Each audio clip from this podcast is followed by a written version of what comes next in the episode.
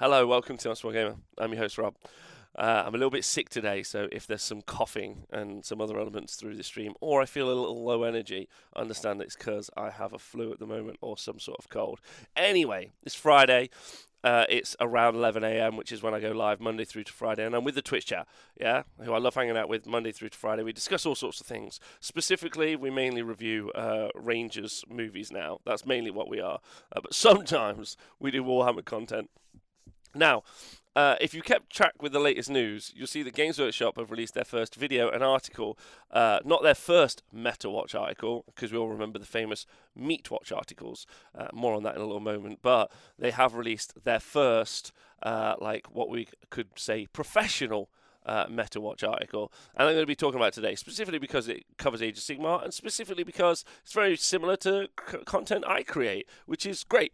Like, and I'm going to talk about in detail. I'm going to talk about how how it all started, get into a little history, keep you ca- caught up, and what my thoughts and feelings are on the fact that it exists and how they're going about it. There we go. Okay, that's the intro. Okay, click through uh, if you want to skip the next bit. Okay, let's start with history. Let's start with the history of stats. Okay, so obviously people have done stats in war games for a while. Uh, but specifically in Warhammer, they were fairly new. Uh, shout out for 40k to uh, Pete the Falcone, um, who produced a bunch of the early 8th edition Warhammer 40k stats. Uh, and that was actually after. That was actually after LLV. So he's a, a Sheffield boy um, uh, but lives in Canada uh, in the northern waste, so he had a lot of time on his hands. Uh, watched my show, and I was like, I really wish we knew what the win rates for some of these armies were. And one of the reasons that we uh, wanted to know that, because at that time, Age of Sigmar was pretty ridiculous. Um, uh, some things to talk about real quickly. Um, at the time, there were there was things there was this thing called Vanguard Wing, which was Stormcast Eternal Army, which allowed you to deep strike 60 wounds on a two up armor save that re-rolled into combat. Imagine teleporting a unit, not outside of nine, not outside of three, into combat, interlaced into your army, and then 30 wounds on a two up rerollable save, and then, and then teleport that unit out and teleport a new unit in every turn. And then there were people being like, there were people being like, I'm really good at Warhammer. And I was like, nah, are you? you. uh, thanks to uh, Tom and somebody at Painting for donating a thousand bits to the show. Um, and so uh, the veracity of how good an army is versus skill expression. Those are two things that are always very, very important when you're talking about tournament gaming. Again, tournament gaming is a wonderful thing full of really wonderful people. A group of people getting together to express their love and interest in a hobby. Some people are not trying to win the event, let's say, and are there just to have some beers and play with their favorite army. Some people understand the in, entire like entire nuance and mechanics of not only the entire game system, so they have something called system mastery, or they have a good level of system mastery, versus you know, they understand how their armies work. Some people vary between all of those things. And those skill expressions on the tabletop is the thing that I've always been personally interested in. That's why, when working for uh, Games Workshop, having already been a tournament gamer myself, I set up live streaming tournaments for Games Workshop because doing that meant that we would actually be able to see people play Warhammer well. Battle reports are where we get to watch people play Warhammer, okay. And that's not their fault, that's because battle reports are intrinsically incredibly hard to do. Because if you ask yourself, could you play one army well at a tournament or on TV, your answer would probably be like, maybe. If I asked you to do 22 armies over the course of the next few months, you'd be like, next to impossible. And of course it is, because it, it, just is. I don't think there's anyone who can play those armies that well all the time. So they make mistakes, which is why you see the YouTube comments where like they made this mistake, they made that mistake. It's just not fair, right? So what I thought was we'll take tournament war gamers, we'll stream them, and we'll put them out. Okay, because skill expression is great. Okay, but skill expression with armies that are too good kind of like doesn't feel particularly strong, which is why anecdotally which is why anecdotally the thing that we set up, like uh, sorry, anecdotes for this army's too strong or this army's too weak, uh, was pretty much how Warhammer was done business wise uh, about uh, where were we at five years ago, roughly about there, and and that's incredibly modern. This esports already existed. Esports already existed regular sports already existed. Like stats were a thing. Uh, the Warhammer community, i.e., the gaming community, and specifically people who don't really play, the gaming community is kind of always trundle along on its own, not really paying attention uh, to a bunch of stuff. Um, uh, but like they, it was anecdotal. They're like, "Oh, this is too strong," and they're like, "You're just saying that because you're not as good as me." And I'm like, "Well, deploying 30 dudes into your terrain into my army doesn't actually feel that good, or you're that good at Warhammer." Anyway, so then LLV came along and was like, don't worry, Rob, I'll help you put this information together. And I was like, that's great. So there's a bunch of uh, tournament results that we put together, and we put together the first early Age Sigmar stats. Now, they weren't super pretty. Um, they were in some Excel spreadsheets, like, you know, they were classic kind of like nerd stuff. Uh, but it gave us some real good indication on how armies were performing, how players were performing, and how the meta was develop- developing. It was great, okay? Real obvious stuff. The obvious bit that maybe some of you aren't aware of, and why maybe even to this day the Honest Wargamer and the Honest Wargamer fandom is fairly protective of the stats, is because the lashback was incredible. Like the fury, like from like some tournament gamers, uh, but also like and a lot of tournament gamers who were very much embedded with Games Workshop at the time. So you had like what we would now deem their influencers. Uh, so they had like a group of playtesters and, and other people who uh, who were incredibly negative on the stats. Uh, like you know all the DMs flew, uh, people were screaming at people, people were blocking people. Um, it was pretty insane as a as a reaction. And also, pretty mentally jarring. Like, let's be honest. Like, um, I think over the past five or six years, I've become uh, like a little bit more attuned to being able to just be like, you know what? They've just got a bad opinion. Doesn't matter. Doesn't bother me. Uh, but at the time, it was actually pretty withering uh, to have many community leaders, and I mean many community leaders, outright hostile to aggressive towards the stats and the stats creation and, and, and what they really said about the state of the game. Uh, and also Games Workshop. That's also really important to note. And also Games Workshop. Most of these people either had a direct relation with Games Workshop or a direct relationship with Games Workshop or were ipso like they were effectively talking for Games Workshop. They were Games Workshop's mouthpieces effectively because they got some free books, which is a pretty low bar to set for your integrity, but like that's a that's a snide comment I didn't need to make, but I made anyway because I never really had much respect for them. These people to this day have me blocked, um, like or like are rude about the stuff that that we proceeded to create. Anyway, we trundled along, um, and the stats were pretty. Uh, the stats were pretty horrific. like, I'm not gonna lie. like we had uh, that that army that I talked to you about, where it, it did the deploy into your army, it existed for nine months in the game. Nine months. Um, uh, which was which was pretty wild. Uh, then you had some follow up stuff. Uh, you had like Daughters of Khaine, who for several months, and uh, I'm think I think thinking back, I might not be exactly accurate, but like four to five months were at a near 80% win rate. Yeah, they had at least over a 70% win rate, but it was in the high 70s, and it was a, a significant um, uh, amount of time. I remember now, even today, that it was only two to three percent of the meta. So it's specifically good players playing with this army. This army was next to unbeatable uh, at the time. And then we moved into a bunch of like really high spiked armies like Skaven, Flesh Eater Courts, uh, also Tzeentch as well. Uh, and then you follow up with Slaanesh. And Slaanesh was kind of the straw that broke the camel's back in a lot of ways because after this, we'd been doing Warhammer coverage, like like both live streaming events at the weekend, but also uh, following the stats for, for a significant amount of time. Now, a lot now is at this point when you get the casual and or um, or it's not really meant to be a competitive game apart from now we get to go back into the journey a little bit i know this is going to sound like a lot of pretext before we talk about the MetaWatch article. I get it, so feel free to skip ahead. But I think all of this is important before I discuss the MetaWatch article because there's been no one else more intimately involved in doing the stats or being a part of the stats. Sorry, being a part of the stats is a better way to describe my role as opposed to doing the stats, which very predominantly now for the past few years has been Rob and Ziggy. But I'm going to touch on those in a bit uh, because those are wonderful people. Um, but it's important context, and I think it's super worth talking about. Okay, um, oh, where was I? Uh, like the, the, win rates, the, the, the straw that broke the camel's back. Uh, Games Workshop, uh, oh yeah, the casual players. There we go. Uh, the people like it's not meant to be a competitive game.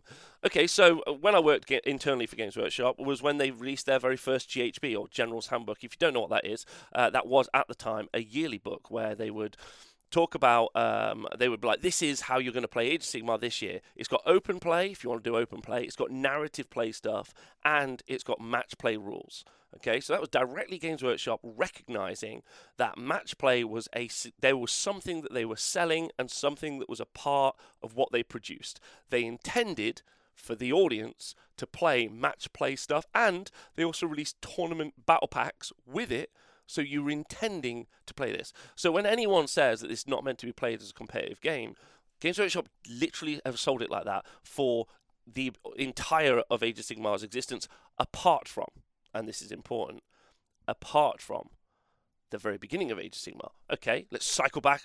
Rob, we're going deep into the history here. We are, but it's important. Okay, when Age of Sigmar was first released, some people may not know, it had no points. There were no points. There was no system to build the army at all. None of those. None of those ways. Um, uh, like you couldn't. But you just basically turned up with some stuff and you put some stuff down. That was it. Okay, and obviously it was insane. Now, importantly, when I went to work for Games Workshop, or one of the reasons they hired me, because I was a tournament gamer who'd done a lot of social media marketing, and the reason uh, that they hired me was because I was able to communicate and understand how gaming maybe should be related to an audience. Okay, loads of other reasons. A manager fancied me, but those are side notes for, for deep dives another time. now, the important part, the important part is, um, is that it was a flop.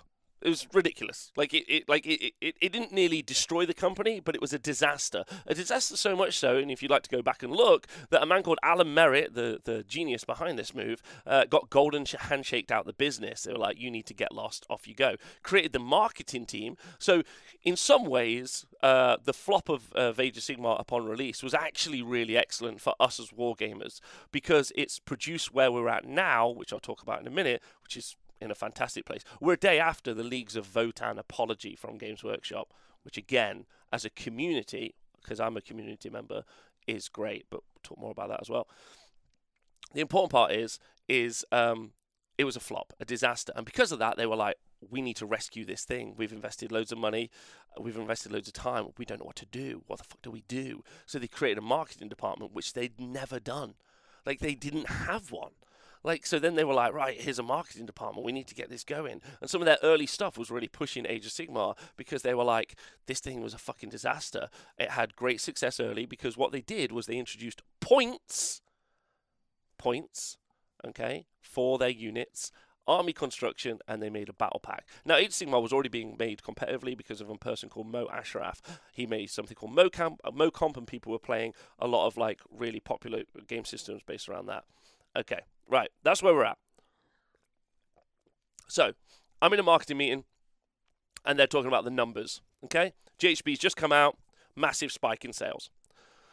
So the the marketing manager at the time, some other guy, I can't remember his name, he was like, uh, it was a big meeting, big meeting, like loads of people in there, big big deal.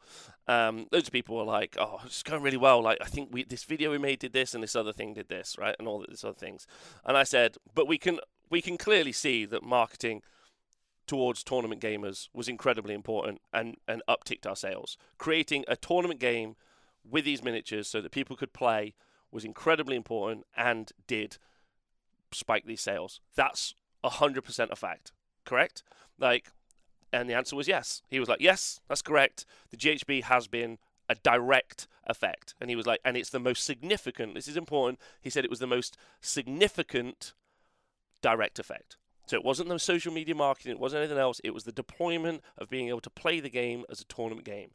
That's direct from inside Games Workshop, inside the marketing meeting, in a time when, and you have like you have you have your two cases. You have did not do that and had that, did not do that tank, did that rise. Tournament gaming is incredibly healthy for wargaming wholesale. I need I feel that that needs to be said, okay? Because there are some people who like they think it's bad for the the hobby, and I'm like, it's ridiculous. Like it's just a ridiculous statement. People coming together, having fun, enjoying what they do. It's insane. Anyway, okay, so back to the stats. We did the stats, and then we're at Slaanesh. Straw that broke the camel's back. Six months of a 70% win rate army. That's an incredible amount of time. You buy tickets for your tournament, whatever. Oh, okay, Rob, if that's true, why wasn't just everyone playing Slaanesh? Because even though you play at a tournament, you why doesn't everyone support Manu? I don't really know who the good football team is. You support your team. You'd like it so that your team be that Grots, be that Fleshy, of course, whatever, that your team does well. It's important to note that like you want to play with the things you want to play with and you want to have a fair shot at a game. That seems really, really relevant. Okay? And that's never really been true. Like you've been able to buy some stuff and do okay, but normally, whenever a book comes out during a season, depending on points levels and other stuff, there's like an archetype that does really well. So at that point, I said something along the lines of we should ban Slaanesh online. And again, the bullies came out, shouting, screaming, raging. And I don't really see why, and I still to this day don't see why, and that mainly because like they were just making other people not have fun. Like like it's a tournament, sure, right? But it's a tournament that's meant to be fun. I, I reckon. I reckon the people that play any competitive game to a certain level are, are at least enjoying themselves, right? Um, but it was a, it was it was a very weird time. Anyway, COVID came around, um, uh, and so kind of like everything fell apart because tournaments fell apart. Then at that point, uh, in steps Ziggy, uh, super babe, love that guy, um, and he created uh, the stats as we see them now in a very very presentable fashion. In fact, let's just take a moment to to look at how they look. Um, so you guys can, oh, I don't know where my mouse is. Uh, you can see here. So lovely, right? And we've got all sorts of stuff. We've got overweight, win rate, uh, over, uh, win rate and battle plans. So we used to only do win rates, um, and, and, then we're now taking into account what battle plans are played. The Prize of Gallet is played the most, as an example. Uh, then we can look at for uh, faction tournament meta representation. Yeah, and we can see that was always one that I really liked because if you go to a tournament, you're most likely to play against Stormcast Eternal, Sylvaneth, Nighthaunt, Daughters of Khaine and Skaven at the moment, as an example, right? Depending on your local meta. And that also breaks down into, if you want to, which country. So that while that's true here, if we go to Canada, uh, you're most likely to play against Nighthaunt, right? Okay, so it becomes really interesting. Um, okay, and then uh, we get to uh, like win rates over time, which is again fantastic. Again, all new stuff, and all of this is powered by Rob, not me, different Rob, better Rob, Rob Hull. Uh, so Warhammer Rob, uh, and um, Rob does all of the inputting for this and, and produces all this, and then Ziggy front ends it and makes it look like uh, the treasure that it is, and it's all incredible stuff. This is something I created the positive win rate potential. I want to see how likely you were to do well with an army. Now the important part is, and we'll reflect on this a lot later, is in the early days I was very much pushing for the game to at least have just between a 40 and 60% win rate. Every army in between those two. That's what I needed, right? Like, and then as time has gone on, the past couple of years, I started to crunch those numbers again and be like 45% to 55%. So if anything was over, we could again scream. Because at one point we were kind of okay with 62% win rate stuff, and then I was like, right. So it's kind of interesting. We started out like 78% is like is where we're really like screaming. Then we pulled it to 60, and now we're pulling it between 45, 55, and uh, and and 60%. And that's really incredible. That's really incredible because we can see as a community, because this isn't just me, this is a bunch of people I already mentioned, so LV, Ziggy, and Rob, and everyone else who's contributed. Yeah, that's me. But it's also all of the tournament gamers, all of the people that have advocated for making the stats be relevant to us have more enjoyable tournament experiences. It's everyone. As a community, we've crunched these. We've brought these down. We've created this environment, which has been fantastic. We've made, we, us, have made this better. There have been things we've just ignored, that scenery rules that we just outright ignored at events before. Like, it's really good. There's so much good stuff. Um, that we as a community have helped produce. At the same time, we've been able to even see that armies have underperformed and even create events so that underperforming uh, armies can just go and play at events together, or you know, people have given more points to armies to go play at these events. I don't 100% agree with that because I think Games Workshop themselves should sort that out. But there we go. Okay, so we, we're in a great place where we've got community driven stats by the community, right, which help us understand what's good and what's better. Then we can go over to Mark. Oh, one last thing, sorry, I needed to talk out. So this is something really, uh, this is this is Mark who did this.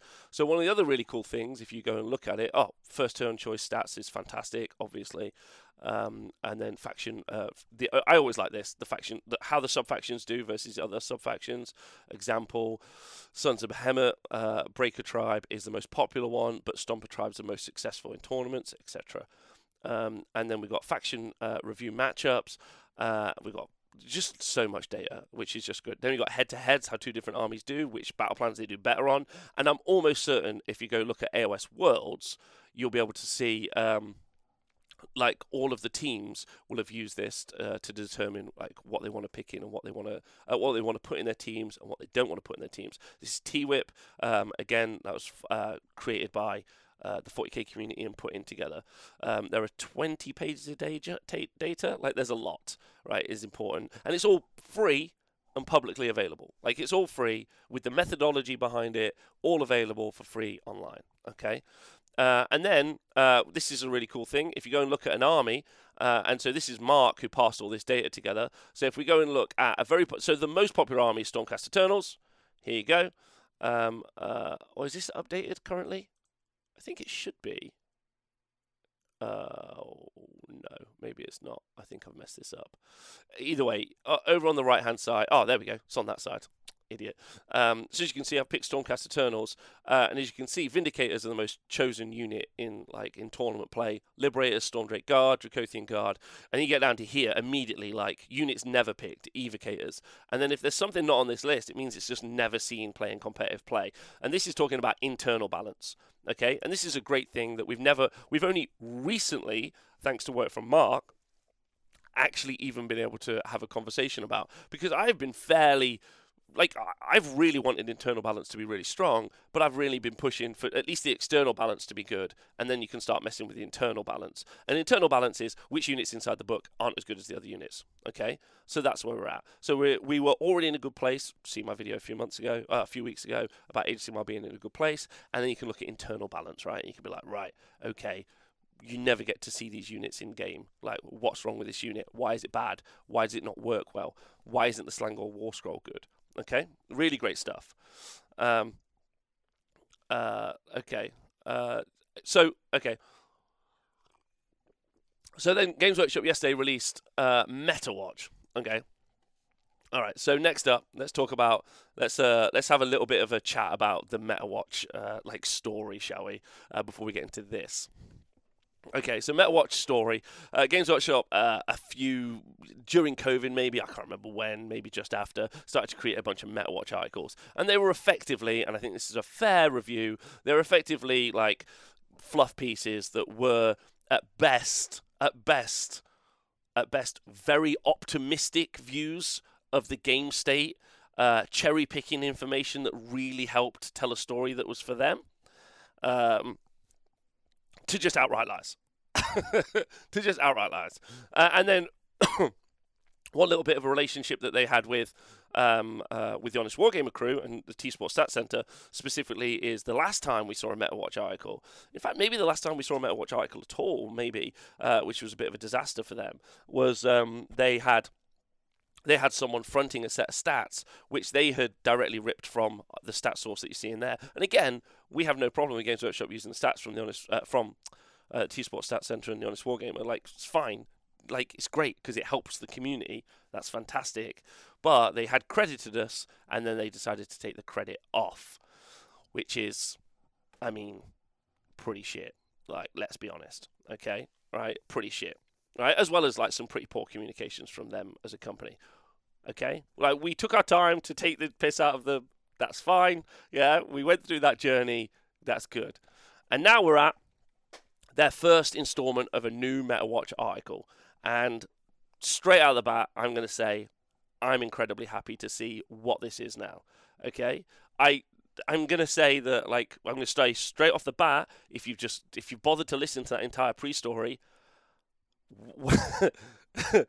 as much as I think this is done in good faith and is great, and I'm a big fan, probably not going to take my uh, my uh, my foot off the pedal in expecting a company whose interest is making money to 100% always be on a level with us as a community. Yeah. Now, I think that this is actually really on the level, and I think they're being really upfront, and I really like it, and it's very transparent, and I'm great about it.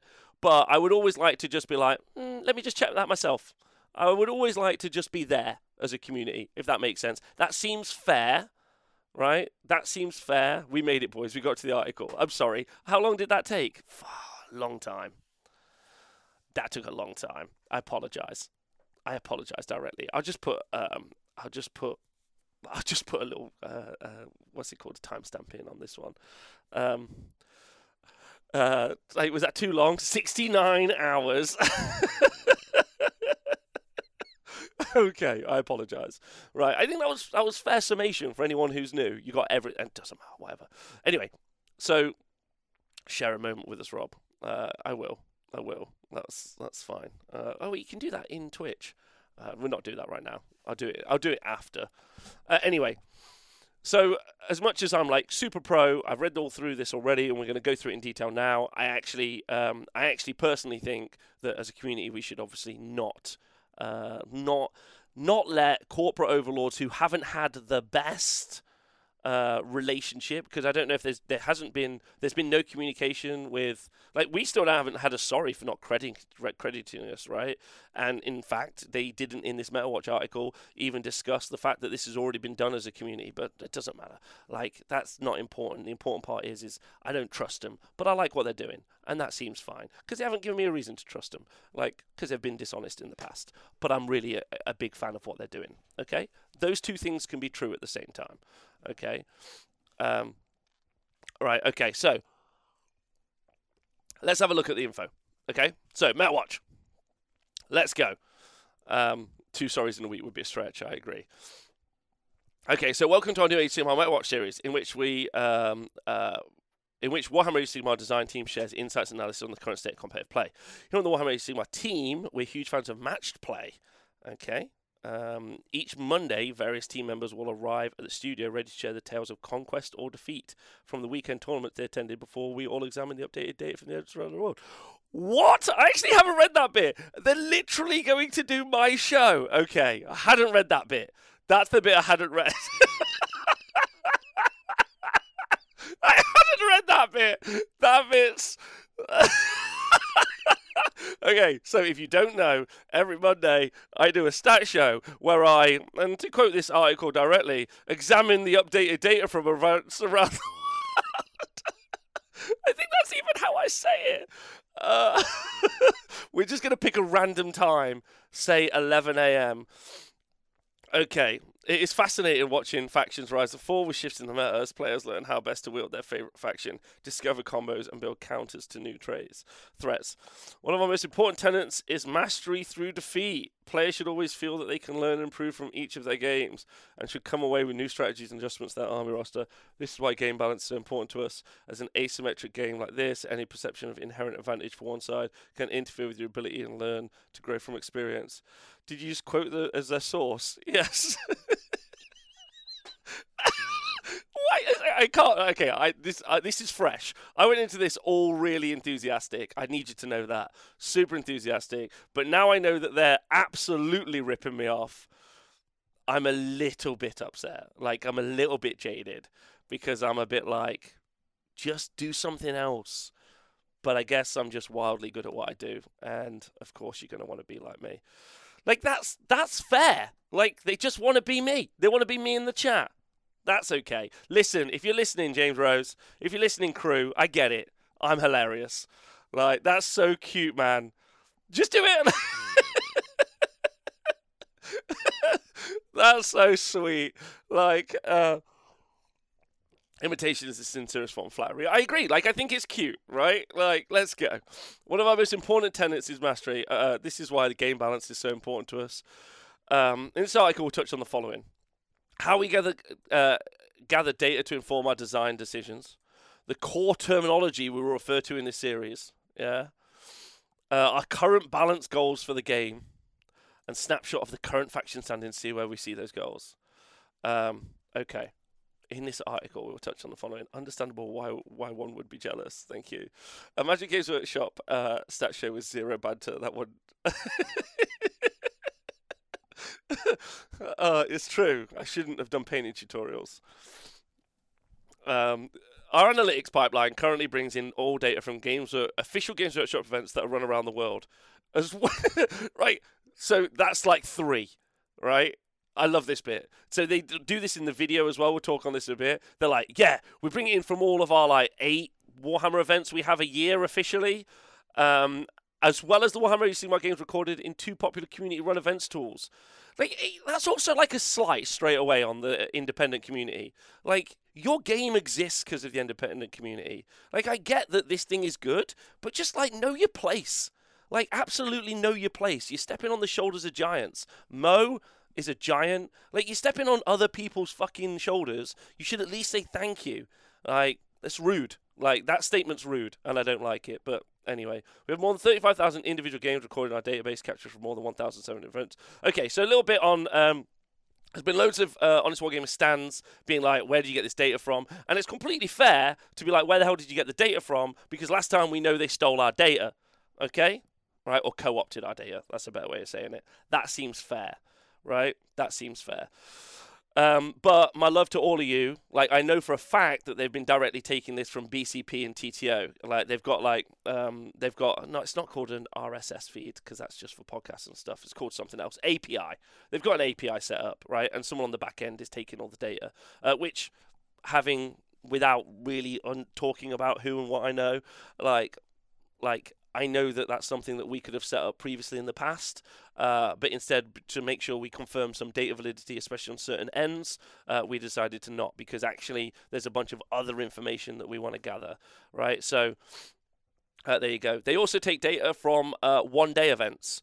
Now, if I if it was me, okay, if it was me, I would only want information from Sunday events. Why, Rob? Why do you only want information from Sunday events? Well, because just any noob can get together on a one day event and like just butt heads with someone else. And I guess low skill expression wins are, uh, are as interesting as high skill expression wins, but I'm only interested in high skill expression gaming. I don't really like like when because we talk a lot about how armies are play right an army is either piloted or it's driven yeah uh, so, no, sorry, it either drives you or you pilot it, right? Basically, armies do what they do, and you're just along for the ride. Gargants are a good example, yeah. But some armies you pilot, right? And then the difference between low skill expression, high skill expression, is really that you're able to pilot armies well, right? Um, uh, so you can uh, hey Rob, this is for the narrative games which gamers, not normal people. That's also true. Uh, anyway, uh, and it's also and also I don't think one day events are relevant. Like and and Ziggy's actually you can put one day events in the stats as well. There's a one day event button somewhere which also shows you all the one day event stuff. Um, but there we go. There's a massive difference between stats from the top in most games. Uh, yes, Okay. Uh, anyway, it's important to note this data is imperfect as we're relying on community-generated data, while certain uh, certain events track our present data in unusual ways. Fortunately, given how low rate of errors relative to the size of the broadest data set, these generally have minimal impact on broader trends. Okay. And then there's a video. We'll watch the video at the end. Okay. That's important. A shout out to all my low skill expression bros. anyway, when we're discussing, I can't believe they're doing my show. Oh my god, I am brilliant. How good am I? Oh, like you've got to at least say that I'm brilliant, and it must be so threatening that I do a thing that they feel like they must take over the thing that I do. That is amazing. Like, feel free to follow my Patreon and support me more. That's great. Uh, you should sue them. uh, brilliant and humble. I, like, allow me a moment allow me a moment to be happy with myself, right? Although, anyway. Uh, when we're discussing game balance, things tend to boil down into two main categories. External balance measures the relative performance. I mean, watch any of my videos, you can understand this. We don't need. To, I don't need to explain this again, as I've explained in many videos in the past, as the writer of this article may have watched. Uh, there are a number of metrics we monitor for both internal and external balance. That's bullshit. Like you've started to balance, you've started to watch. No, they've they've looked at no stats previously, right? Like it didn't exist. It was just one guy who was like, "Oh, I reckon uh, this is good," and that was it. That's how they did data balancing before, right? Win rate is one of the key metrics for both internal. Oh, don't need that right? Inclusion rate. Okay, so that's meta representation win rate. Okay, so just stuff you find on our stats. Right, finally, margin of error is statistic expression. So this is bullshit, right? This is margin of error. Okay, this is this is some bullshit that this is important to kind of talk about. Um, so in the video and in this, they talk about margin of error. Let's go through it and then I'll explain why. Finally, margin of error is a statistic expressing the amount of random sampling error in the results in our data set. In the simplest terms, the more we split up a particular data set, the noisier and less reliable the data will get. We focus on a 60 day rolling average, which provides enough data to reduce the margin of error to 5% across all factions. This is still a significant margin. It's entirely possible that a handful of skilled generals perform particularly well at an event, nudging the average win rate up for a faction for a couple of percentage points. This makes it especially important not to panic or overreact, but rather be patient. This is the bit why I don't trust them, and they do the same thing in the video as well. So one of the things that I've always talked about is that the, the win rates for the army should settle between 45 and 55 percent. Yeah, this isn't because I want there to be a five percent error, right? And that's how they're going to try and co-opt the conversation. I really do think. I don't want there to be a five percent like like oh, there's some statistical error. That isn't true at all. And instead, actually, I just want the win rates between between those. So what they're effectively saying is, sure, Hedonites and are at a 45% win rate, but actually that's a statistical error, and they're actually at a 50% win rate. So Kruleboyz aren't at 39% win rate, and the statistical error up 5%. Similarly, Sons of Behemat. So it's their way of saying that there's the 5% up and down. So it's like, oh, it's not as bad as it seems because actually it's 5% up, 5% down. Does that make sense? And then they've co opted the conversation I've been having about that. And of course, they're co opting the conversation. You can't be like, Rob, you're being egotistical. They're literally recreating my show Monday morning. Like, okay. Um, they've said they want a 58, 48 to 52% win rate, which will be hard to get. I agree. Um, this is not how statistics works Games Workshop. There's also that, right? This is still sample. You have to be talking about statistical margins of errors to be serious, correct? Uh, this also means Slaanesh uh, could be 40%. It, correct, but they're never going to pitch it like that, right? Um, uh, but 45% win rate could be 40% by their definition. It could, but ha- they're never going to sell it as that, right? Of course, the the the the error in the unreleased data set that they have, right, is always going to be like, well, we've looked at it and our error says it's up, not down, right? Uh, right. Anyway, our goals. Okay. Now we've introduced framework. So external balance. The average win rate for each faction should be between 45 and 55%. Agreed. If every faction has a 50% win rate, a 5% margin of error produces the results in this range. There you go. There's the lie. Okay. There's the lie. That's how they're trying to fuck you. Okay. Take over the stats and then fuck you. Okay. Um, uh, right, we monitor external balance at various levels by battle tomes or at war clans, blah, blah, blah, blah, blah, blah, blah, blah. Internal balance. This is explaining the stats, which we all do, right? Now, the universal options one is great. Love this, right? Uh, this is not a lie. That's how stats work. It is a lie because they're liars because of all the lying they've done in the past. Like, this is how it works. If someone's a liar and they repeat lies to you, eventually you're like, well, you're a liar, and you must prove that you're not a liar. So I want not only this, I want all of the Excel sheets, I want all of the working out, and I want the proof that you're not a liar. Because other like I'm not just taking them at their word because they've lied in the past. That isn't how things work. Like this like be an adult. Right? That's why you end up with governments the way that we have them right now. They lie and they lie and they're like, maybe they won't lie this time. Stop being a child. Be an adult human being. Right? Um, right. It's good.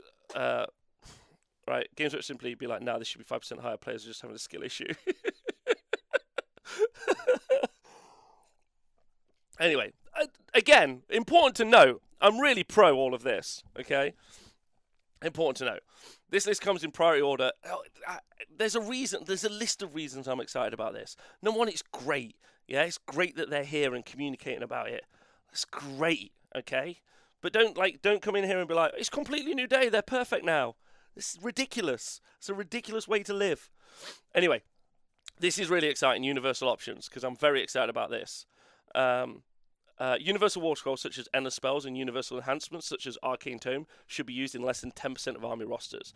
They are useful tools and helpful level the playing field, but we want a stronger focus on what makes each faction special unique, which is let's go, which is great. No more arcane tome, no more master magic. Let's go. So they should be nerfed to shit. Now this is also going to be re- like I, I can't tell you how excited I am about this because this is rope which they have to wear, right?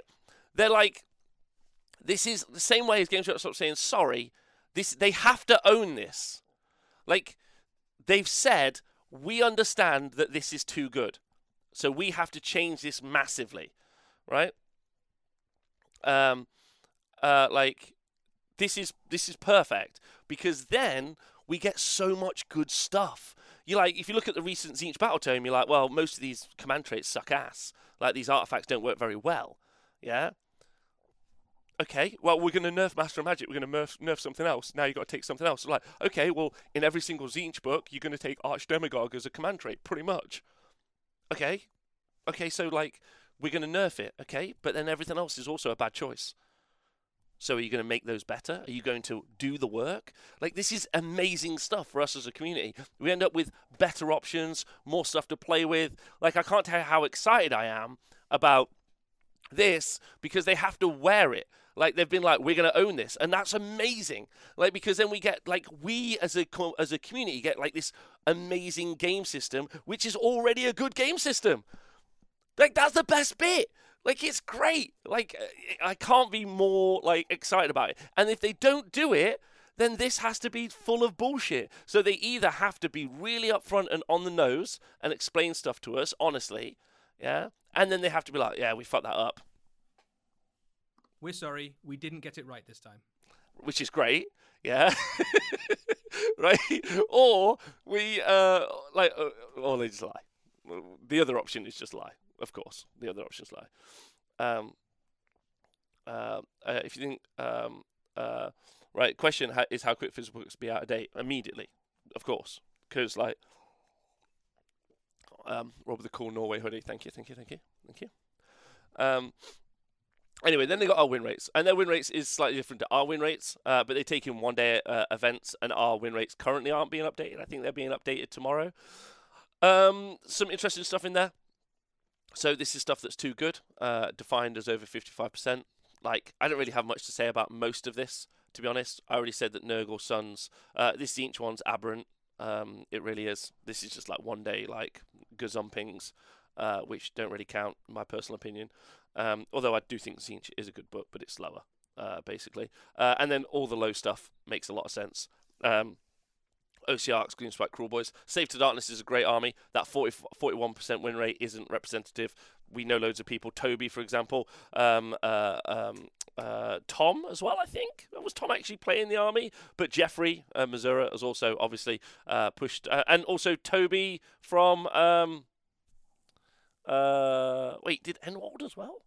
Like from Germany? Like we've seen, like, we've seen Kotet win, go 5 0 like five times. So like that's where we get into the really the next interesting part, right? Uh, okay, the excuses come up for the army you play. I don't know what to tell you, right? Um, it's why you also need five and stats to see how army's going to a bit some meta correct. Uh, you that's also very important as well.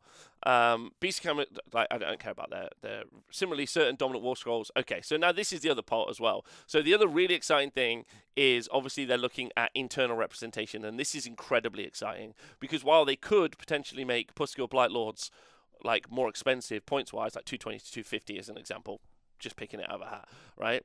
What they could also do, they'd be like, why the hell is no one taking Unit X? Although almost all of the units inside Nurgle see play. TBH.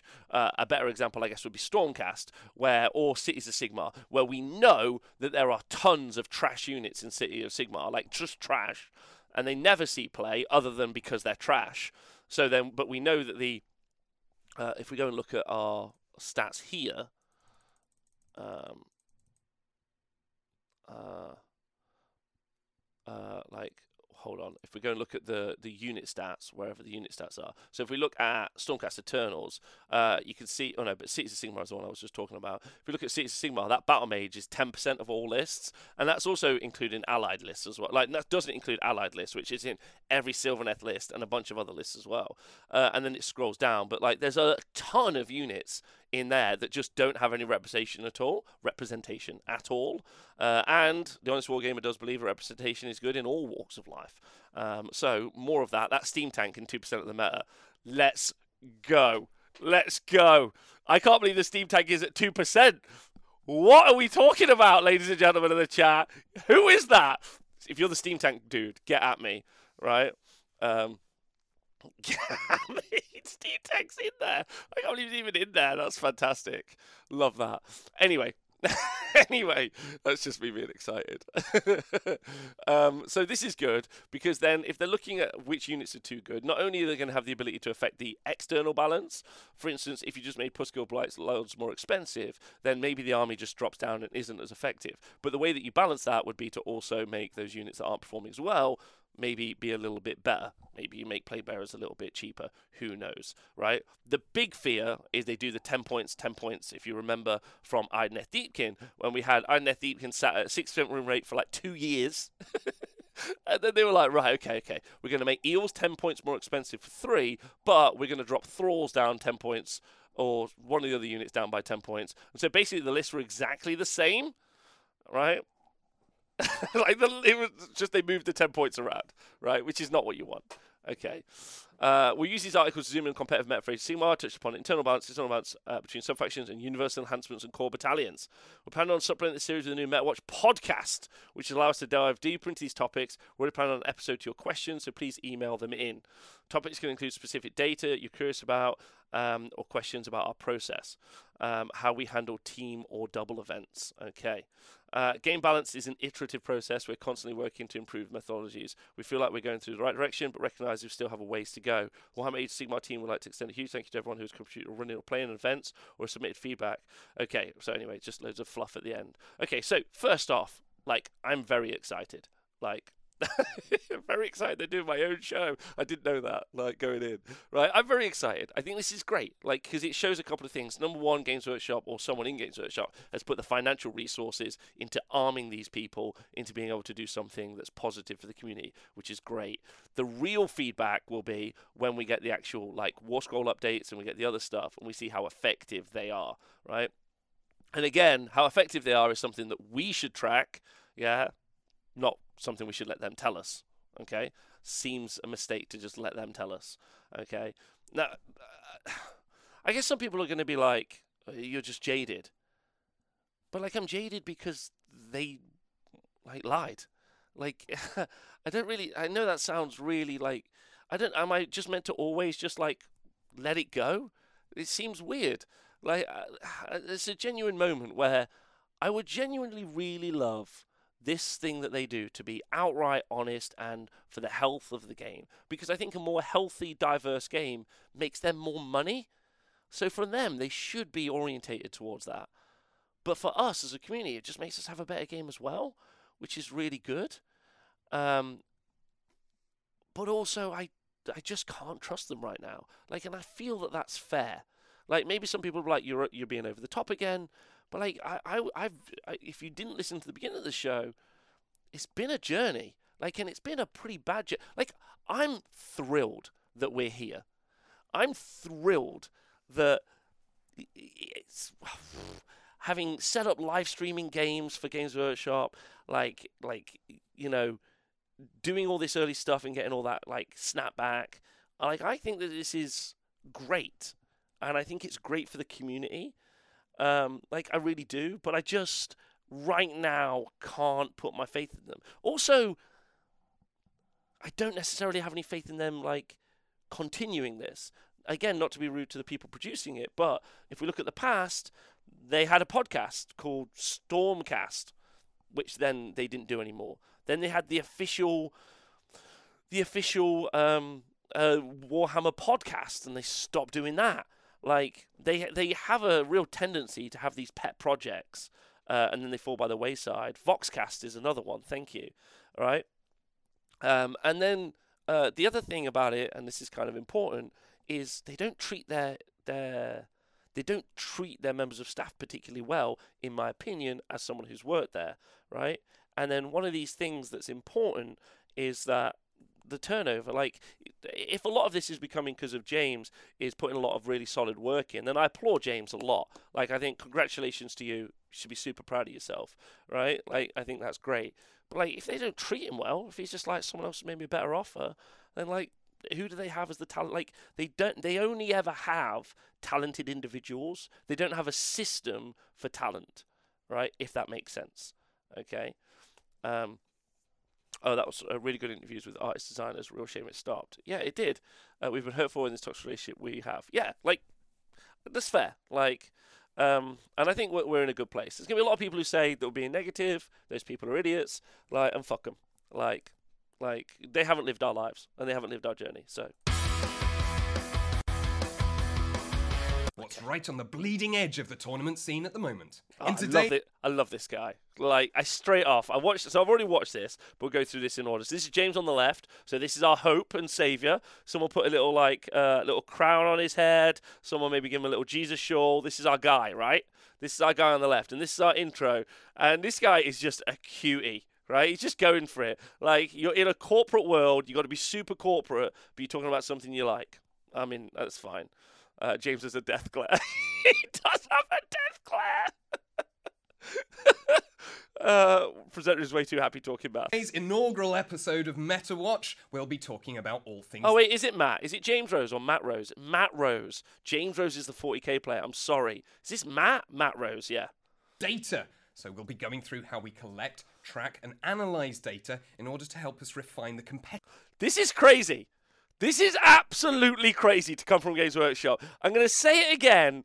Like, this is nuts that Games Workshop are putting this out as a product. I'm still reeling from the apology yesterday. I don't think you understand. Like this is a bunch of boomers who like have been nepotistic, like vile. Like this is a crazy corporation full of the most insane shit, right? This is nuts that this exists, right? Like this is great.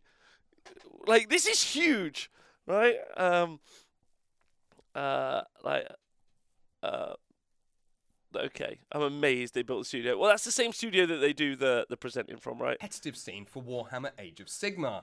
And joining us is Matt. So, Matt, it's Meta Watch. What, what does Meta Pot, pot, what does meta mean? okay, really fucking bringing it to the slums. This is great. Also, I love this as a cursory like video. This is great because this is only going to direct more people to my show because I'm hilarious. mean? Yeah, that's a great question. So, meta in this context is referring to meta game.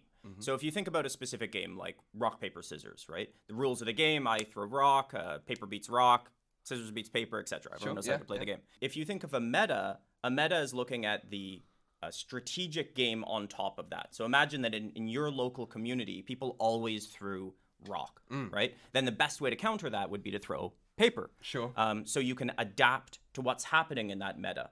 So you can have a very local meta of, you know, maybe your gaming club, a lot of players are playing death armies and, you know, you need to find the right way to counter summoning units. Sure. Whereas at a broader tournament scene, uh, you can look at kind of who's doing well in the meta right now and what you might want to bring to counter those lists. That makes a lot of sense. So you've got to have an idea of what's happening in each scene. No, that isn't how they do balance.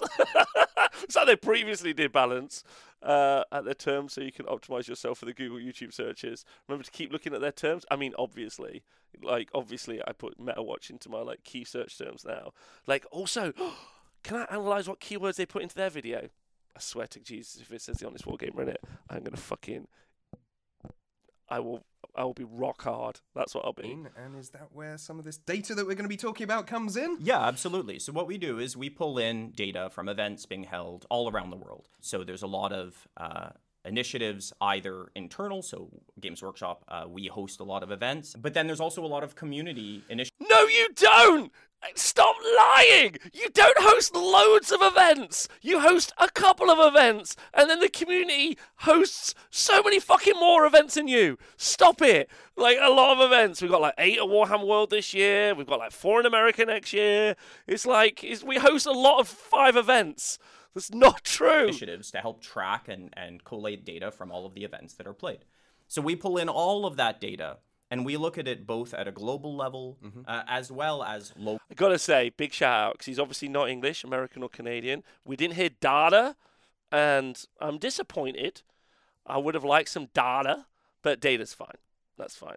local metas uh, in different countries around the world to keep track and make sure that the game is kind of as healthy and balanced as it can be. You say that it's local and, and globally as well, and do you break them down between each one to inform wh- how the games are? Because it's such a big piece, it's worldwide, isn't it, the whole thing? Yeah, absolutely. Uh, uh, you know, what we tend to look at at a local level is uh, what we call emerging metas. So in some cases, a specific region, you know, say Australia, might be ahead of the curve where people start cottoning on. They are not ahead of the curve. That's that's like I love my Aussie bros, and you know it. Like you know it. You know that that's fan service. Like you got a bunch of Australians on board there. That's a good statement. That's a good smart play. But come on, that was like that was fucking that was some straight up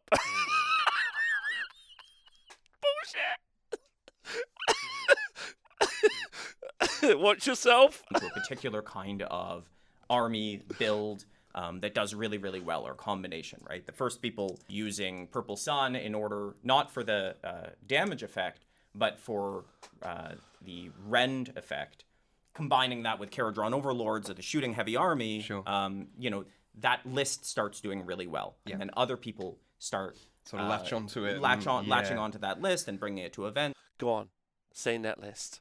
Like I absolutely fucking dare you to say netlist. Like just come on, say the word. Like they were they were clearly in a board meeting. They're like, what words don't we say? And so that becomes a new emerging meta, something that we need to watch and make sure that that combination isn't too powerful. What do you do when you do spot these things that are coming over the hill, as it were? How do you respond? One of the really important things Well, it's really easy. What we do is we make it so you get one extra VP for every unit that you kill. That'll sort it right out. Zero problems with that process. We're gonna absolutely gonna smash that. Like, won't that, that'll that'll be perfect. Like we've done it before. Um, is to maintain a level of caution. So it's it's actually really easy to uh, overinterpret data or overreact. So there's something in statistics called the margin of error, right? So so effectively it boils down to the less data that we have, uh, the less reliable that data is, right? Like, if we go back to our game of rock paper scissors, and you know we play two rounds, and I throw rock both times, and you happen to throw scissors both times. Sure. You could take the data from that and say, "Oh my god, my goodness, uh, you know, Rock has a 100% win rate. This is ridiculous. uh, rock OP. So OP. Uh, yeah, Rock's really uh, much too strong. So, you know, that's why you have to have this scale of data. So, while we can uh, see emerging trends from local data or from very, very recent data, you know, looking just at one weekend, Sure. uh, if we were to jump on that too quickly, we might be overreacting to just one particularly good player that did well with a list, right? Yeah, that makes Um, so what we tend to look at is we tend to look at a 60-day rolling window of global data uh, to inform the broader uh, decisions that we make. So you know we'll we'll get a yeah, all right, okay, yeah. Like it's not thrilling, but it's important. Like there are so many people they have to explain this to. Listen to the beginning of the show. Like they have the same color scheme going on as you, Rob. no, this is red. Oh, Ours is blue on the right, and red on the left. I've only just noticed.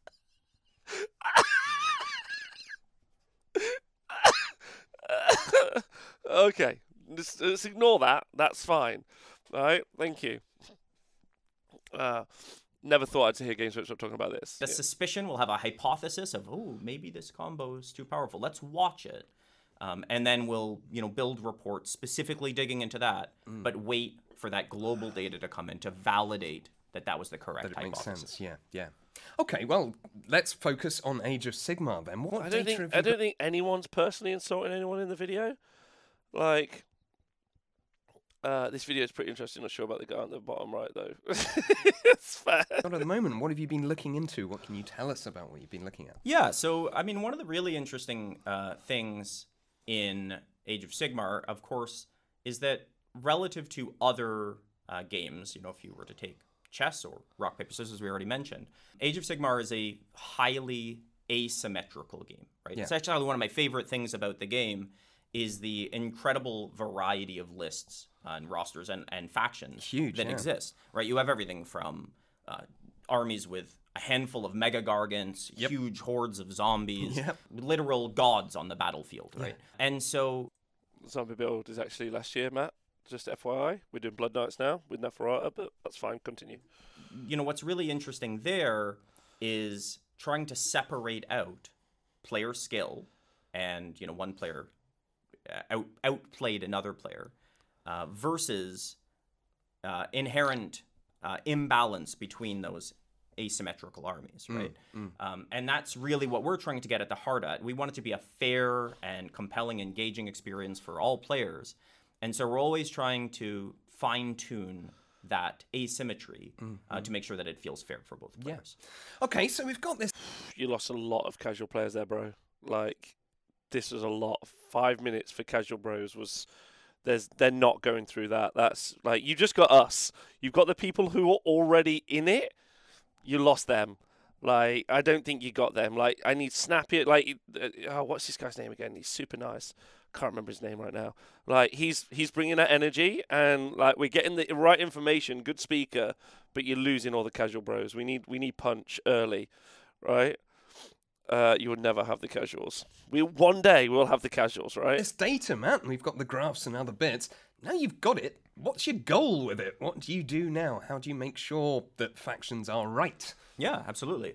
So, you know, what we're looking at when we get all of this data in, uh, in particular in regards to external balance, which is, uh, you know, one faction. What's really exciting is is I know that the two people in this video are watching this video because we know that they watch all of our stuff. So just a special shout out to you. Thanks for watching and being fans. I, like it's kind of interesting knowing like we don't talk. Like you're not allowed to talk to me. No one's allowed to talk to the honest wargamer from Games Workshop. But it's actually kind of sweet. Love you. Like keep keep trying your hardest. performance relative to another faction's is to try to get all the factions within the a 45 to 55% win rate. Okay. All right. So what I mean by win rate is very simply uh, the number of games they win relative to the number of games they play.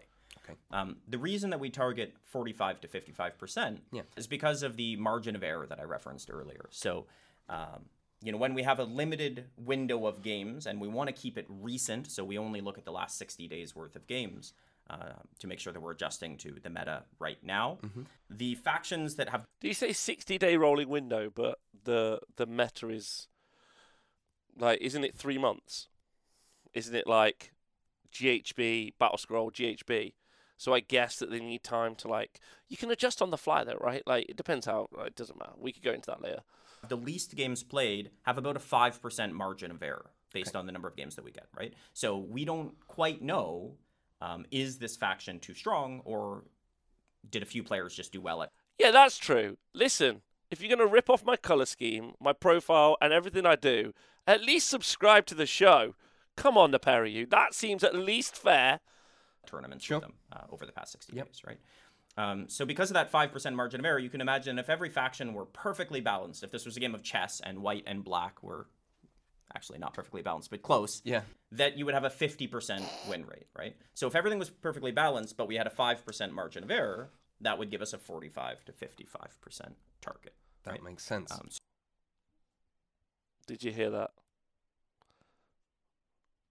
Did you hear that? Matt Rose subscribed to him. Did you hear that? That you would have a 50% win rate, right? So if everything was perfectly balanced, but we had a 5% margin of error, that would give us a 45 to 55% target.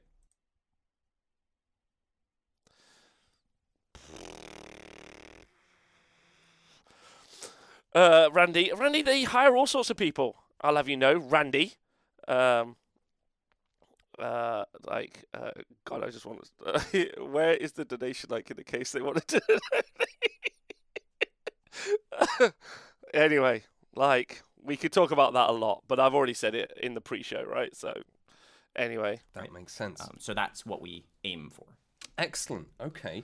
And so, what are we looking at right now? What's the studio looking at at the moment? Well, so, you know, if we take a look at that we're watching the Honest Wargamer uh, Age of Sigmar external win rate and uh, you know the data, what the data shows, uh, we have a few outliers. Um, so we tend to look at those outliers and try to figure out, you know, why is it that they're either over or underperforming. So an example of that is Sons of Behemat. Sons of Behemat have been performing uh, quite well uh, over the past months. They were actually pulled down um, in win rate by the Hunt, which is a limited battle scroll that we ran, uh, gave an incentive for taking them down. But what we see in their data is that they actually don't again, like I said at the top of the show, and I've said through the show, this is great for us as a community. I've said it several times, multiple times. The roundup will also be that it's great for the community. I don't know at what point that's been missed where I haven't said that, right? But I'm also like, it's not like zero or one. I'm allowed to be like, this is good and there are issues, or that it's good and here are some things. Like, it's all, thank you very much, Tonsembu, right? Like, uh, like, there we go. overperform in winning events. Okay. They really overperform in not losing. Uh, so it's very rare uh, that they'll have an 0 and 5 result. Okay. Uh, and that's because of the mechanics of the army. They're really, really tough to kill. Why is it an 0 and 5 result if you take in one day event results?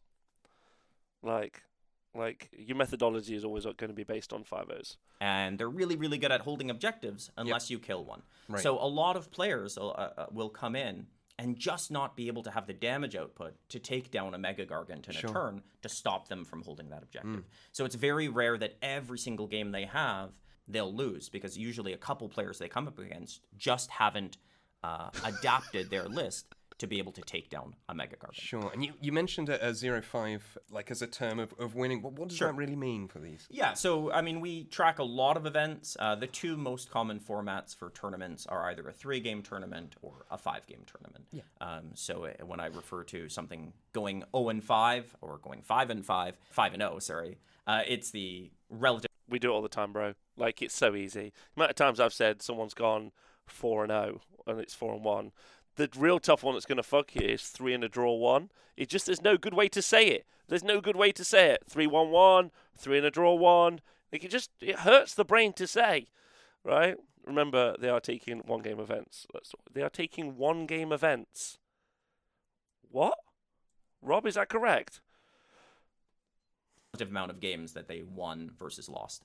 Yeah. So is it more from the kind of when the players play back to you how their games went when they went 0-5 or 5-0 Ah. or however these Thanks to Lewis Fitzgerald for joining Patreon. Yes, let's go. Anyone wants to join my Patreon, please feel free. results are going? Is that where you get the nitty gritty, the bits that you can really play with? Yeah, I mean it's a great question. So there's there's two terms called qualitative and quantitative data, right? Uh, so qualitative data is is exactly that: is asking players, talking to players, um, and saying, oh, well, you know, why did this list do so well? Why why is this so efficient? What what's the key?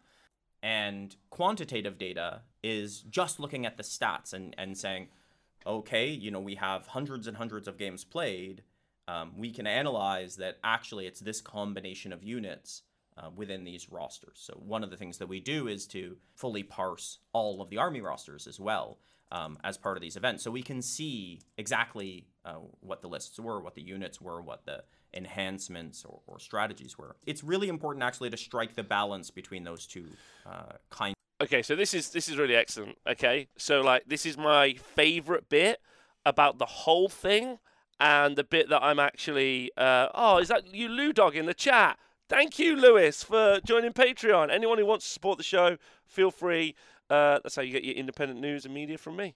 Uh, also, spicy painting tutorials. Um, this is my favorite bit. This is my favorite bit, 100% of the of the way, uh, because here they're like we're talking to people about what these results mean. Because you could be like, oh, Mega Gargants are doing really well, and they might be like, we'll reduce their damage, and you're like, it's not the damage that's the issue, it's the survivability, it's what they do as counting on an objective, and then you're like, oh, that's great because sure the numbers will tell you why it's a thing. This is why I've always said I've always said the stats are really great, but you need someone who can interpret the stats well. I hope that I've done a good job, but I'm one of the few people out there that's been trying to. So it's a bit of being like the best in faction when you're the only person playing, right? So I've tried my hardest to do that. Might not have been perfect. Some people might not agree with some of my takes, right? But at the end of the day, Thank you to Not Games Workshop for donating four pound twenty to the show. This is Not Games Workshop. Thanking you to you for our job. Promise. As a as a as a as a surprise, they're always underpaying, even in a donation. So I appreciate that.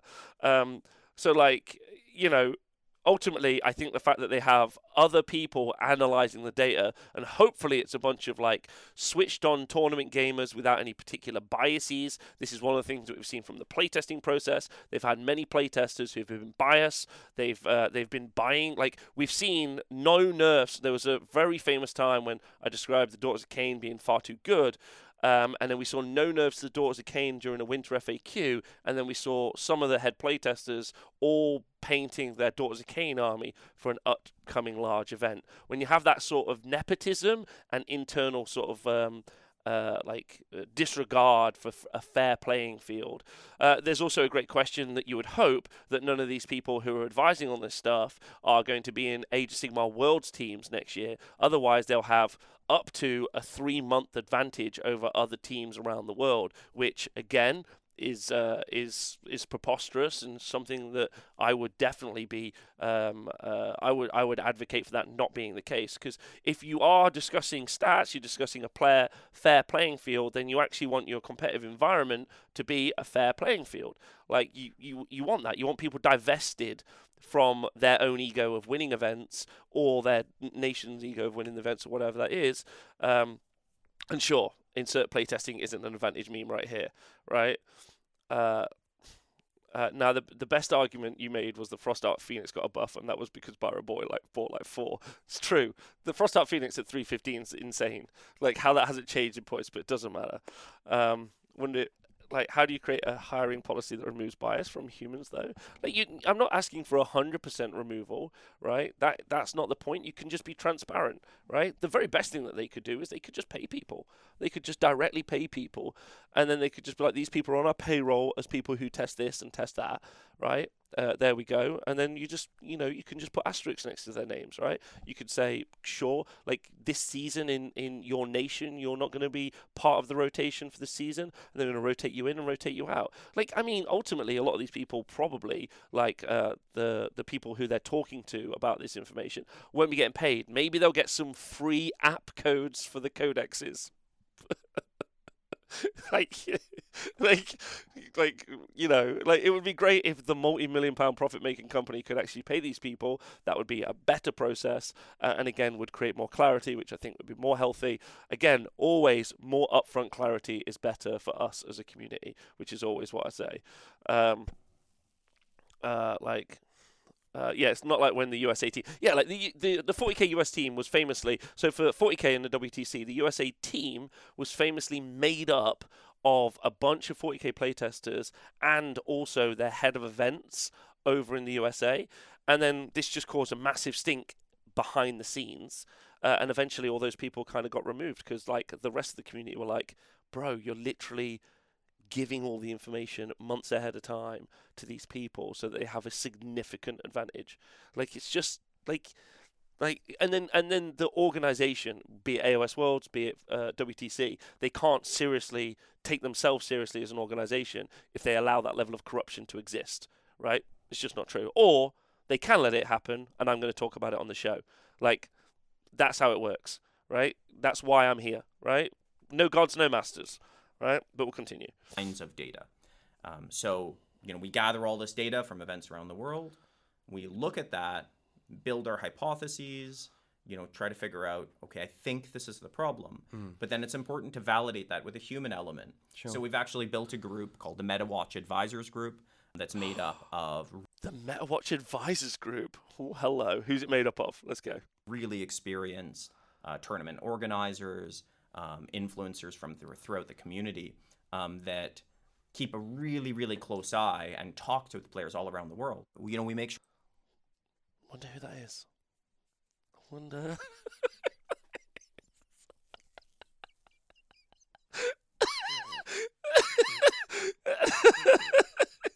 it's not me.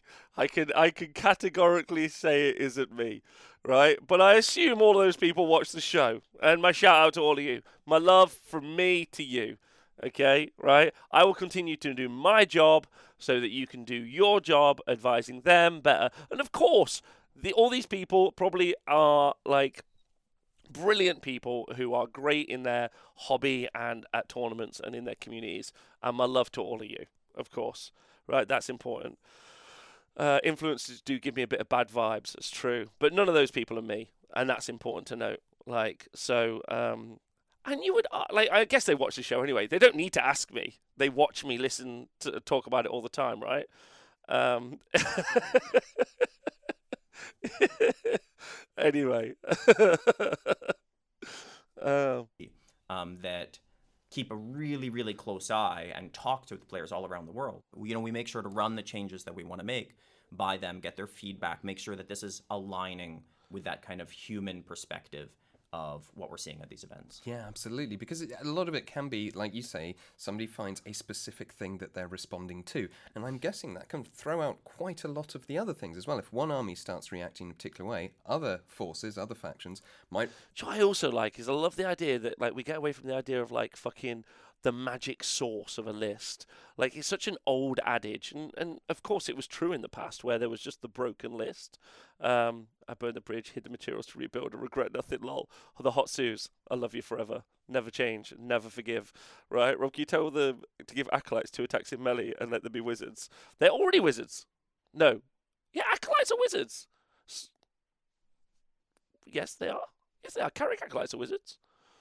Uh, but two attacks in melee. I'm sure they got Mm, not sure. Start building differently to cope with that, and Yeah. then win in a different way, maybe before. Yeah, absolutely. And and you know what's what's really interesting and what we learn from that is also the combination of uh, player skill and uh, faction balance. Mm. Um, so you know some factions can be very powerful, but have uh, a really high skill requirement to extract that from from it. Sure.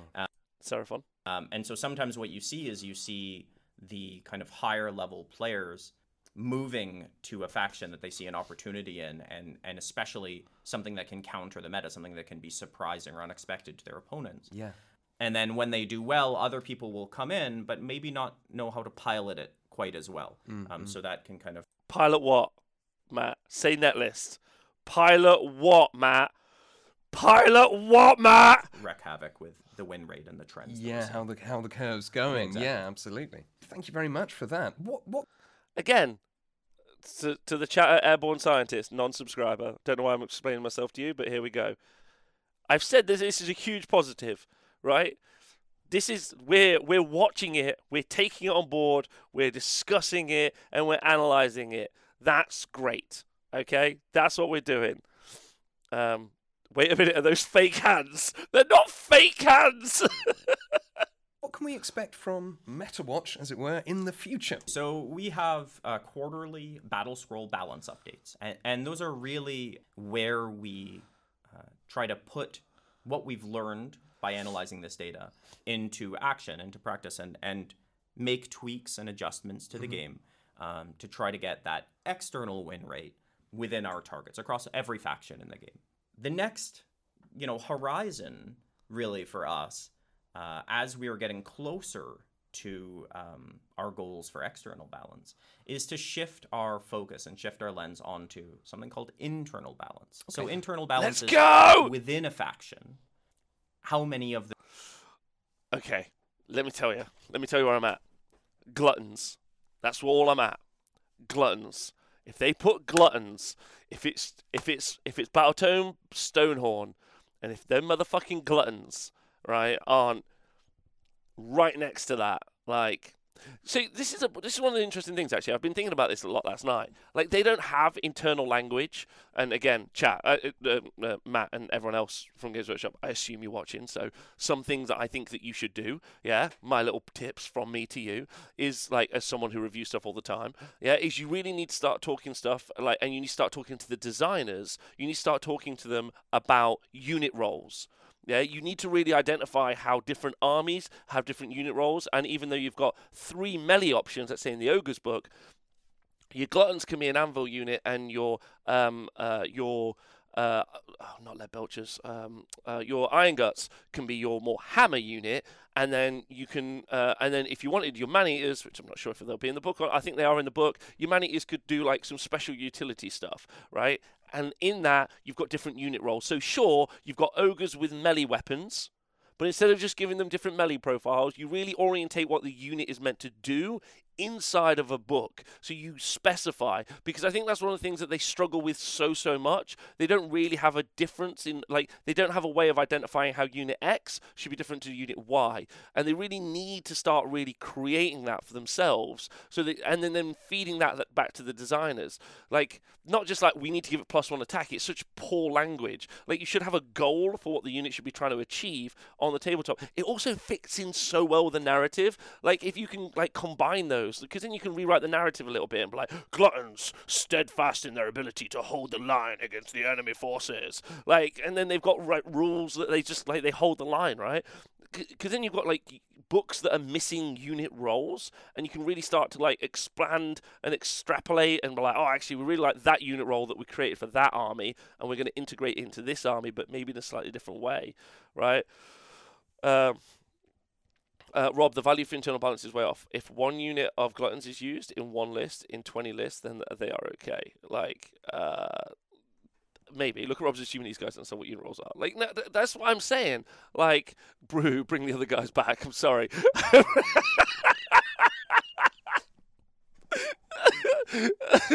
um, uh, like, yeah, you must. Uh, the best invoice for this business consultation they can have it for free. Yeah, Soulblight Gravelords missed nothing. Definitely nothing. Absolutely everything. Range of combat accounted for. Maybe a little bit of shooting wouldn't be bad. Faux Parfo, thanks for subscribing. Also, Bearded Wonder, Vigor TV, a bunch of people. Um, can you explain rock paper scissors? Okay, so imagine you've got rock. Uh, uh yeah, this is right. Paper and scissors. Yeah, but then you also add dragon, lizard, and spark, and then you just have more. You have you understand what they are. All right uh, for the first time. So many abilities auras give just plus one on rolls and hit something along those lines. It's so boring. it, it is boring. You're right. Yeah. You're right. It is boring, and, and, and, and this is really exciting for them because because they're very close. Like when they start to go through this design methodology, they can go back to the designers and they can be like, okay, like this Fulminator unit is like because you just don't want a one for one comparison. You don't want Fulminators concussors to just have the same output and the same profile, or maybe you do. So you just choose the coolest miniature that you like. But what you really want is them to have slightly different roles, different purposes. I still like the idea of like monster hunter units. Like this unit gets a bonus against monsters. I'm like, oh, there aren't many monsters around at the minute. You're like, well, okay, that's really fun. Like, if you have a unit that's good against monsters, a unit that's good against infantry, and then units that get good against everything, the unit that's good against everything is always the unit that's going to get chosen, right? Because um, it's just more effective because it's always useful in every case. But if you can have, if like, if you can make those two cheaper, for example, and then make that one a little bit more expensive, so you're like, oh, I'm paying for the utility of being good up against everything, yeah. Or you just like, it's just a really fun way of the whole thing being like working, which would be great. Um, those are clearly fake hands. They are not fake hands. Firsty B, thank you for subscribing. Um, favorite button rules where the abilities reflect the character of the model. Yeah, like anyway. The different war scrolls get run at competitive events, right? Sure. How many options do people have uh, to build uh, a fun and wide variety of, of army rosters? Mm. Um, and so, you know, we have a lot of that data as well in terms of war scroll use and, and percentage inclusion, win rates per war scroll. So, you mm. know, which war scrolls are in the lists that have a high win rate. Um, and that allows us to start to look towards. That's super interesting because then they're like, okay, Nurgle's winning lots, but actually the lists that are always winning are the Pusgoyle Blight Lords lists. So those are a little more effective. It allows them to choose outliers. Like it, it lets them identify the problem units quicker and well, not quicker, but like lets them identify the problem units. Making either points changes or efficiency changes within each battle tome uh, to try to improve the internal balance as well. You're really getting down to the granular at yeah, that stage. Exactly. Yeah, exactly. And it's important not to try to do both at the same time. Um, because if you make too many changes, uh, you know, any good scientist will tell you, you know, it's effectively an experiment and you're trying to validate your hypothesis. Mm. Uh, this is the other bit that actually becomes really interesting as well. Like, so, like, there's also all of this conversation while also the release of several battle tomes inside of that mix. And as we know, those battle tomes significantly change the meta anyway. So I do wonder if these three month cycles, these 60 day run cycles, but the three month updates, while they might be able to bring up units that are weak, I, I do wonder about their veracity and understanding that they might accidentally put something like too strong inside of the meta without really understanding how it works, like we just saw with Leagues of Votann. And again, this is not really their issue, as in Matt and the group trying to make sure that the game is produced better, but it's really on Games Workshop's like profit margin issue in that they don't put digital rules out and instead it's a printed book. So because if they were going to sell us the digital Ogre Mawtribe's book in a few months or, or month or whenever it is, then in that case they could be like, oh, actually, based on this current stuff that we're currently talking about, we're going to adjust some of those points. Like even the evening before, it could be part of a rolling conversation. But we already know that whatever conversation they're having about the state of the game right now, like because we know that the Tzeentch book, which just got uh, released this week, was meant to be out in July, which means it would have been in line with being able to control people's endless spells when Purple Sun was auto slay stuff on a one. Those things were meant to happen at the same time, right? But we already know now that Purple Sun got nerfed, and that Tzeentch now's ability to control endless spells is a little bit reduced. Yeah, like because actually I can't control your Purple Sun as well, right? But so like they're going to be fighting their own system. And again, the reason that I love all of this is because like it's kind of like it either just falls apart, which like is like could be a thing, but the other thing is that it's a systematic change that like it's the it's kind of like the the pebble in the river that eventually changes the shape of how the river moves. And I really hope that that's the case. Like I'm really I'm going to be a big advocate for this, yeah, in loads of ways because I hope what it does is it changes the shape of that river significantly and then you cycle this up to us as consumers getting a better product, which is great, right? Like even though the product's already great. Uh, if you make too many changes at the same time, it becomes really, really tough to extract which of those changes actually made the difference. You've lost your control. You've lost exactly your, your base. Yeah, yeah. You have yeah. nothing to to measure of. Okay, were we able to bring down the average win rate of Maggotkin of Nurgle, which is Hmm. a little bit over the curve right now, um, based on the changes we're looking to make. We can measure that and say, okay, was that effective? And then once that's in a healthier place, we can start to move on to kind of the next order of changes. So, what's the state of play right now? Well, one of the things I'm most excited about looking at the data that's coming in uh, is taking a look at recently released battle tomes and how they're slotting into the meta. If we look at Sylvaneth or Skaven, Nighthaunt, uh, you know, recent third edition battle tomes, uh, what's really, really exciting is that we're seeing them come in right on target, right in the middle of the pack, that 48 to 52% win rate. The sweet spot. Um, spoke this, the sweet spot uh, we nailed it. We've seen that the game is perfect and we nailed it. Like, and to be fair to them, they've not done terrible. I don't think they've done terrible. No, that's fine. uh, that we're looking at. Uh, and we're also seeing a huge surge in games played for those factions, which is really, really great to see. Tons of excitement. We know that there's a few factions that are underperforming um, Gloomspite Gits and Kruleboyz. Uh, def- Right, okay, now this is the bit that's exciting, right? Because I have no idea like what the changes are gonna make are, right? But like my my god, the stonks market right now because Kruleboyz are available for literally pennies on eBay. The stonk markets is massive, right? Yeah, this is important. Yeah, we could be in a stonk meta. Okay, this is going to be huge. It's going to be if you don't 3D print your armies, like, which I probably always will do. But like, other than that, like we're in a huge meta, like for stonks, which I'm so excited about. The stonk market is going to change, right? Exactly. Listen to these guys. Exactly. These guys are going to decide the stonks. We we need deep dive stonk analysis of these guys, right? Gets fixed plus one bravery bubble. The thing is, Pete, I think that they've spoken to people, and I think that it's going to be better than that. I really do. Um, uh, by the dip, let's go. Diamond hands. Hopefully, they look at the power level of winning army and armies. Those armies defeated? If I play against Gits a lot, my army will appear to have a high win rate, but my army may not be the problem. It's just that I've been playing Gits. I don't think. Yeah, I understand that, Eddie Brooks. There's enough data out there though, like that you can like self-identify. Like you can identify if you've watched every Monday show, which they clearly have. Like you can very quickly identify what the issues are in the list, right? definitely more love coming their way in the upcoming battle scroll. And then there's a few factions that we're really keeping our eye on um, that are overperforming a bit right now. So we've got Maggotkin of Nurgle, um, in particular Pusgoyle Blight. Get fucked, flies! Oh, you are in the bin. Get fucked. Sell them immediately. There's got to be a local noob who doesn't know anything about this game. Sell those flies right now. You are getting tanked. Get in the bin.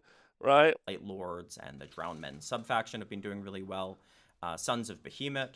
Uh, and then um, we've got Beasts of Chaos uh, with a couple of really efficient War Scrolls uh, combined with that Herdstone in the late game. Yeah. Uh, is proving to be a really potent combo. It's rally. Just say it's rally. It's rally is the problem. Rally is the problem. That's all it is. especially in the hands of a skilled player. Yeah. Seraphon are a really interesting case. Um, they Oh no. Oh no. Oh no. have been on the kind of upper end of the standings for quite a while, uh, and they How have they? How have they? You haven't put any other standings out. Where have you seen those standings, Matt? Please tell us. they are coming down a little bit. It looks like some of the changes that we made to Thunder Lizard helped rein in their power, uh, but now we're seeing players start to shift, and we're keeping our eye on Fangs of Absolutely not true. Which appears to be on the rise. It's a heck of a job. Oh no. Oh my god. Oh my god. Uh oh no. oh no, this is a disaster. This is a disaster. oh no.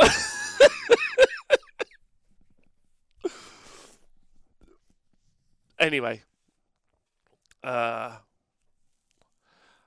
uh, uh, stonks alert. Sell, sell skinks, sell skinks buy Saurus Knights.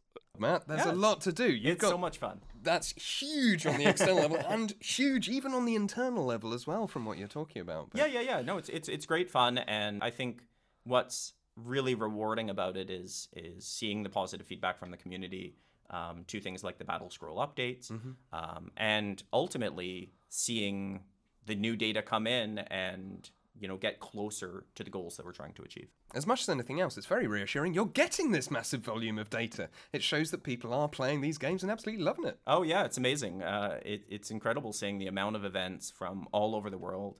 Um, I love digging into strange local metas and, and different communities around the world, really zooming in and, and seeing what's different in different places around the world. So yeah, it's it's fascinating. Absolutely awesome. Thank you very much. Excellent. Thanks for having me.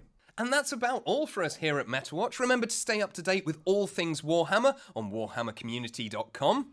Thanks again. Okay, so now, okay, so loads of things to talk about. First thing, can't wait to see the 40k version of this, right? I assume that next week is identical a 40k version. If they only do an Age of Sigmar version every Monday, right? The fucking memes are 11 out of 10, right? That's where that's where I'm gonna that's what I'm gonna say because that's that's the the funniest thing I could have ever heard. Like they're literally like just rip off Rob and stay there. Anyway, right. So let's talk about some stuff. Right. Reading between the lines, 40k one on Thursdays. Have they said that, Jog? Is that 100% true? Oh, yeah, on Thursdays because we do Thursdays. You fucking got me, right? right. Okay. So let's talk about uh, some of the information. Number one, this is great for a variety of reasons, but like probably the chief reason is they've given the, uh, there's a term, there's a, there's a phrase. They've given themselves the rope to hang themselves, and that's great because they've put themselves in a situation now where we benefit one of two ways. We either benefit because the whole game gets better because they actually look at this stuff, enact it, and do positive actual changes, or they don't and we get massive memes, right? And massive memes are fantastic, right? Like, because we, like, I mean, what else are we here to do but have fun? It's a hobby, right? It's meant to be fun. And, like, like that's where I'm at now as a person. Like, hobbies are fun. Yeah, the game is fun like let's just have fun right but you're going to do stuff like without like correct communication yeah you're going to have people like gavin as a good example gavin one of the best uh, age of sigmar players last year um, uh, putting out screaming into the void here but everyone who plays competitively is collectively laughing at games Workshop's MetaWatch take of Thunder Lizard are balanced and Fangs of Sotek need to look at. My current record of 26 to 1 with Thunder Lizard could use some improvements, I suppose. But then again, that's also Gavin, who's got a very high level of skill expression, right? So you're in a really, like, really interesting place, okay, where actually is Gavin just very good? No, Thunder Lizard is really good. Like, there's there's people who can't play and people who can play again, which is why I would only really take data from days from Sunday events. That's who I am as a person. I was like, I don't want to see all the other people play. I just want to see the good people play all the time, because that's fun, right? Uh, like yeah, Gavin is 251 to two with that army. That's pretty good. right, okay. So ultimately, uh, it's great stuff, right? It's great stuff, especially the fact that they've got a community, uh, like they've got a, an outreach group who they communicate with to actually analyze the data and discuss the data, because that's really important. Because they don't necessarily like they're going to make their own decisions very much like I do when I do the stats show on a Monday. I'm going to be like the reasons that this is doing well is because of this, yeah, and that's always that's always partisan. That's always just my decisions, right? That's what I think, right? Uh, being able to talk to a group, you at least hear some other opinions, and hopefully they take those opinions on board, right? Because those opinions are more likely to be right, probably, uh, than than than the Thunder Lizard isn't good take, to be honest. Um, generally, don't miss 5 lists get piloted uh, by people with rather. Uh, generally, don't most 5 lists get piloted by people with rather good skill expression. Yeah, uh, Ronya, that's that's right. It, uh, it, it, I agree with that absolutely. Most 5 lists do generally uh, get piloted, but we have had times in recent memory, like if you remember um, Mega Gargants last year where they were they were like 10% of the meta, but they had like a 60 to 8% win rate. So it was just pretty much everyone. That's why my favorite uh, stat still uh, that we do on the Honest Wargamer stats is the positive win rate potential. I think that gives a kind of like a little bit more, more of like a clear indication, uh, especially versus like. Um, uh, let me just go show you what I'm talking about. Especially, so it's positive win rate potential, especially when you look at the fa- faction meta representation that you have here right, on the left hand side. So that gives you a representation. So Stormcast are the most played army, 9%, right? But they they have a positive win rate potential of 39%. So that really gives you like an idea of like across all of the different skill levels, the ability. So what you do is you you do this and you divide it by five O's. You effectively look at this information and then you look at five O's and you see how many Stormcast lists have gone 5 0 and what they look like. Then that gives you a good indication of an army. And then if we look at Sylvaneth, Sylvaneth have uh, the second highest meta representation, but their positive win rate potential is 51%. So you're just, you you may be likely to go 3 2 with these guys, yeah, versus not. That tells me that Sylvaneth actually are a little bit good in some places because everyone of every skill level is playing, but 51% is fine. Like, it's bang on the money pretty much. So actually, that faction's in a very very good place. Where you have uh, so Nurgle, uh, no, not Nurgle. So Seraphon are a good example. So where are Seraphon now? Uh, da, da, da, where are Seraphon? Uh, uh, so yeah, Seraphon are like the same level of Nurgle, but if you look, their positive win rate potential is 69%. So again, Nurgle 57, Seraphon uh, 59 right? Uh, with Skaven, even more popular, but they've got 46% win, uh, sorry, positive win rate potential. What that really tells me is everyone of every skill level is playing Skaven about the same amount as Seraphon, but there's a 20 percentage point difference in your ability to go between 2 3 and 3 2, right? So to get more wins and losses. That's always been my way of really recognizing if there's a significant problem with the army, because what you're really discussing there is representation. Like it becomes really difficult when you get down to like Blades of Khorne, right? Because you're like, not really many people are playing, but like it gives you a really clear indication that either Seraphon's too good, which I would argue it is, versus um, uh, Skaven, who aren't quite good enough. Because person of every, so if you're like the best Skaven player in the world, you can only do so well. But if you are like uh, like the best Seraphon players and also average Seraphon players, you still got a positive win rate potential of seventy percent, right?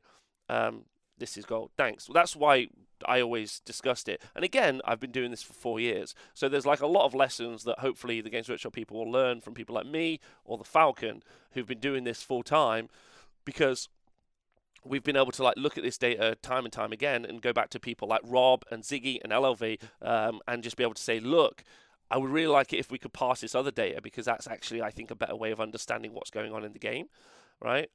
Um, uh, uh, like so yeah it's just 5% up 5% down seraphon that's true. If we just add 5% take 5% away then everything's fine right? Then that's fine.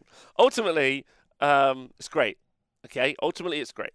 I really do believe that. Like that's from the bottom of my heart. It's great. It's good that they're doing something. Um, it's good like i mean it's great. Like it's good. I like i like even the fact that they're I, absolutely just ripping off my Monday show. He's like, I give a fuck. Like, it's good. like it's really good. It's good because like the company have to abide by what they do, or the thing falls apart. The worst thing is the thing falls apart. That's the worst thing. The best thing is that um, we get a better game system, which is already a great game system, right? Um, like you can't uh, do the Tuesday show next Games Workshop. I mean, that sticks in my craw a little bit. That does stick in my craw a little bit. That's a fair point. Like to say that, like a multi-billion pound corporation steal our stats and then steal the format for a show, but it's a compliment, I guess. Um, I'm not going to stop doing the show uh, because, I mean, I'll probably do it better.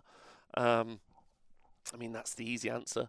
Um, and then yeah, like fun. So like that's the that's where we're at now in the game, uh, and with that stuff. And I hope that's come across as like positive or balanced is probably the the correct way that I want to describe that because I've been really upfront with saying that like I think it's a really positive step for them as a company and for us as a game system and as a community.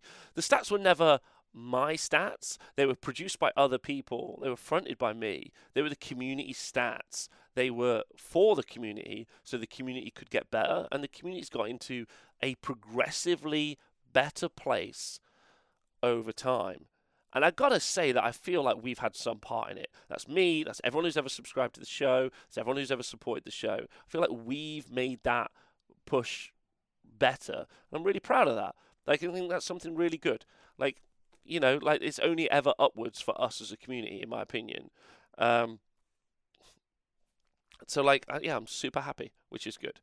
Uh, but anyway, uh, my love to everyone in the chat. Thanks for listening. If you watch this YouTube podcast, blah blah blah blah, please like, and subscribe, blah blah blah. blah.